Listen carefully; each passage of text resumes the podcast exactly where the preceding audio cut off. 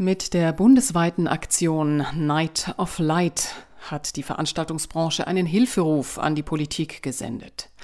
Ende Juni erstrahlten zahlreiche Event- und Kulturspielstätten, Gebäude und Bauwerke deutschlandweit in rotem Licht. So leuchteten etwa in München der Olympiaturm, der Gasteig und das Siegestor als zentrale Bauwerke. Als Event-Locations wurden unter anderem das Muffatwerk, Münchner Riesenrad, Literaturhaus und diverse Clubs sowie Büros von Veranstaltern rot angestrahlt. Die Lage ist ernst. Die Branche leidet unter Existenznot und stellt mit dieser Aktion klar, dass sie finanziell keine weiteren 100 Tage mehr überleben würde. Außerdem müssen große Veranstaltungen lange im Voraus geplant werden. Das bedeutet, auch wenn das Berufsverbot sofort wieder aufgehoben werden würde, werden die Einnahmen erst einige Zeit später generiert. Franziska Scharch hat dazu Masi Kohestani interviewt.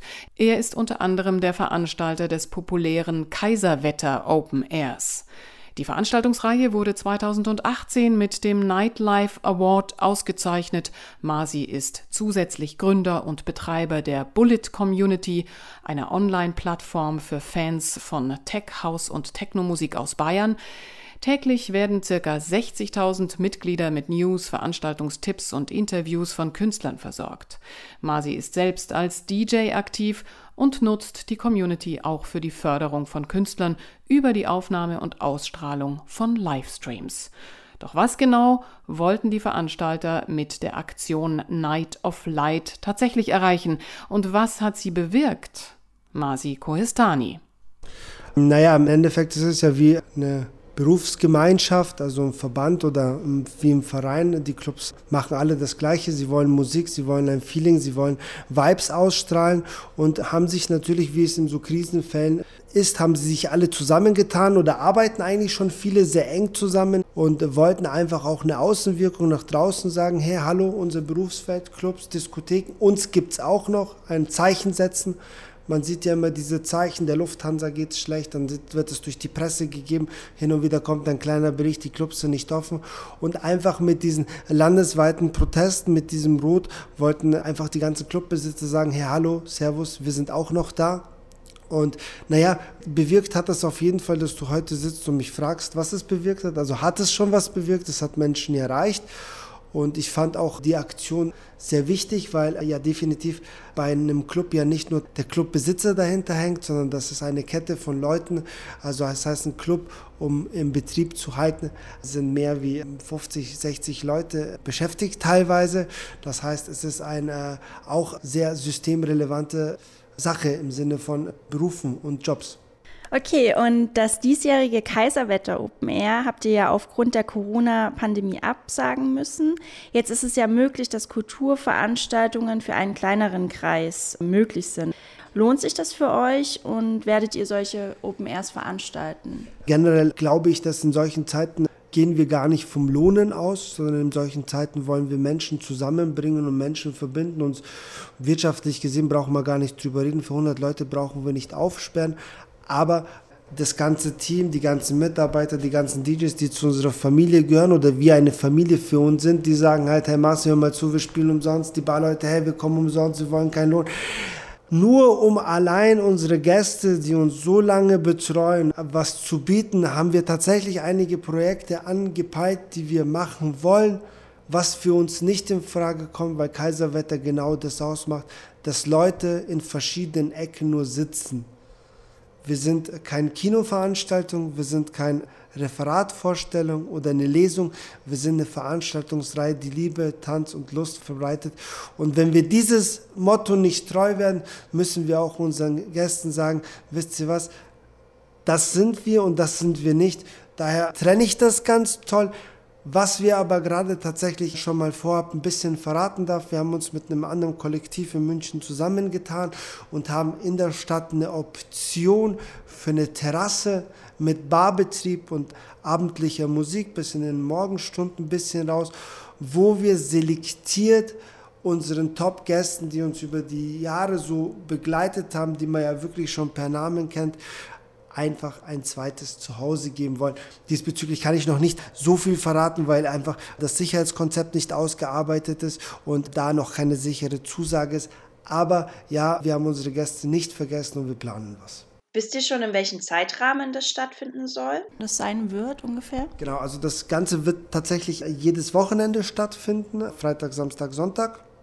Aber wie schon erwähnt, kein Tanzbetrieb, sondern ein familiäres Zusammentreffen der Kollektive und denen ihrer treuen Gäste mit gutem Essen, guter Musik und vielleicht ein bisschen mal am Tisch aufstehen und zu der Musik schunkeln. Als DJ bist du ja auch aktiv. Hast du aktuell Gigs oder wirst du irgendwie angefragt? Gibt es da vielleicht aus anderen Ländern, zum Beispiel Österreich? Hast du da auch jetzt schon Anfragen? Also tatsächlich, Anfragen fangen ja schon hier in Deutschland tatsächlich in München an, durch das ich tatsächlich ja Musik schon sehr, sehr lange mache, schon über sechs Jahre und das ja auch sehr leidenschaftlich mache und sehr gerne mache, habe ich natürlich viele Leute, die halt sagen, Marci, hör mal zu, wir finden das eigentlich scheiße oder traurig, wenn man das so sagen darf, dass du da jetzt irgendwie finanziell so dastehst und keine Möglichkeiten hast. Und habe jetzt tatsächlich in der Corona-Zeit mehr wie vier Gigs auf kleineren Veranstaltungen von privaten Geburtstagsfeiern gespielt. Wie gesagt, in Berlin ist ja die Situation ein bisschen lockerer. Da bin ich nach Berlin eingeladen worden in den nächsten Monaten. Und es sind tatsächlich Anfragen da, aber das sind nicht diese Anfragen, wo ich dann sage, hier will ich so und so viel XY Euro haben, sondern das ist dann der Kumpel oder die Freundin, die meine Situation sehen. Und da sie ja schon auf mich zukommen mit der, hey komm, wir wollen dich stützen, bin ich natürlich auch derjenige, der sagt, hey, was, was for free oder ich komme, weil ich Bock habe, weil ich euch mag. Ich finde immer, das ist ein Statement für einen Künstler. Ich bemesse nicht meinen Preis danach, dass ich sage, ich bin so und so viel wert und will so und so viel haben. Bei mir ist es tatsächlich, auch durch das, dass ich vielleicht Wassermann bin, ich bin so ein Gefühlsmensch, wenn ich was toll finde und was unterstützend finde, dann komme ich, weil ich einfach das als Aufgabe sehe, das zu machen und zu unterstützen. Und daher glaube ich, bin ich ein typischer oder sehr schlechter Künstler. Ich sehe das Geld im Hintergrund und will einfach Menschen mit Musik glücklich machen. Und wie wichtig sind gerade Musikveranstaltungen für die Gesellschaft? Gerade in München ist es so, alle haben eine, also Viele haben eine tolle Arbeit, viele verdienen nicht schlechtes Geld. Was fehlt der Stadt München? Der Stadt München fehlt Kultur. Oder München bietet nicht so viel Kultur wie andere Städte, Berlin oder hat jetzt nicht wie Köln oder so oder Ruhrpott diese Draußenkultur, dass die irgendwo draußen abhängen. Natürlich, wir haben unsere Schwabing, unsere zwei Ecken, wo die Leute auch sind. Aber dieses richtige Kultur haben wir nicht und ein Volk oder ein Staat ist nur glücklich, wenn er Musik und Kultur und was hat. Und ich glaube, dass einer der wichtigsten Sachen und gerade in meinem Leben einer der wichtigsten Sachen Musik, Kultur, andere Menschen sind und deswegen würde ich sagen, nach Essen ist das das zweitwichtigste. Und in Bayern sind ja die Museen ab dem 22. Mai schon wieder geöffnet worden. Die Bayerische Staatsoper hat die Sommerpause verkürzt und einen vollen Spielplan ab dem 1. September angekündigt. Siehst du da Ungleichheiten in der Kultur oder in den Lockerungen für die Kultur? Naja, ich sehe generell ein bisschen ein Ungleich. Also ich sage ja, einerseits stehen wir beim Aldi an der Kasse, zwar natürlich mit Maske zu 20, andererseits sitzen wir an der Isar nebeneinander zu 100. Andererseits finden immer mehr illegale Raves statt, wo gar keiner nachkontrollieren kann, was Sache ist. Und ich finde, es ist tatsächlich nicht die richtige Maß gewählt worden. Ich als Außenstehender kann das vielleicht gar nicht so beurteilen wie Leute, die in der Materie sind. Aber ich finde ein kontrolliertes Feiern, egal in welcher Schicht, ob jetzt im Kulturbereich, im Veranstaltungsbereich, Kontrolliert muss es sein, es muss ein Sicherheitskonzept geben.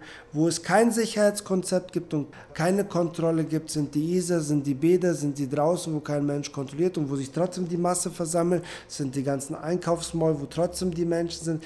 Also das heißt, für mich, ja, es ist unverhältnismäßig. Ich finde, wenn wir was öffnen, dann sollen wir es für alle gleich öffnen, mit den gleichen Voraussetzungen und einfach kontrolliert. Kontrolliert ist einfach das Motto. Listen, wo alle sich eintragen. Dass wenn tatsächlich irgendwo ein Ausbruch ist, was macht man in der Pandemie, sobald man den Kern wieder zugeschlossen hat und die Leute weggesperrt hat oder gesagt hat, bleibt zu Hause, dann kann man das eindämmen. Damit müssen wir wahrscheinlich bis 2021, bis es die Lösung gibt, leben. Soweit Masi Kohestani, Veranstalter des Kaiserwetter Open Airs. Bayerns Ministerpräsident Markus Söder verkündete, dass er diese Woche die zulässigen Besucherzahlen für Kunst- und Kulturveranstaltungen verdoppeln möchte auf 200 innen und 400 im Außenbereich. Viele Münchner Veranstalter nutzten die Lockerungen der letzten Wochen für neue und alte Open-Air-Konzepte. Der beliebte Kulturstrand von Benjamin David an der Corneliusbrücke direkt an der Isar wurde wieder eröffnet. Im Backstage fand am Wochenende das erste Mal ein Elektrogarten statt. Der Biergarten wurde mit DJs vom Harry Klein Club bespielt und das Autokino am Zenit veranstaltete letzte Woche erstmalig ein DJ-Set vor einer Filmvorführung in Zusammenarbeit mit Masi Kohestani. Weitere Veranstaltungen und auch das geplante Open Air von Masi sind auf facebook.com slash bulletmuck zu finden. Und das war ein Beitrag von Franziska Scharch.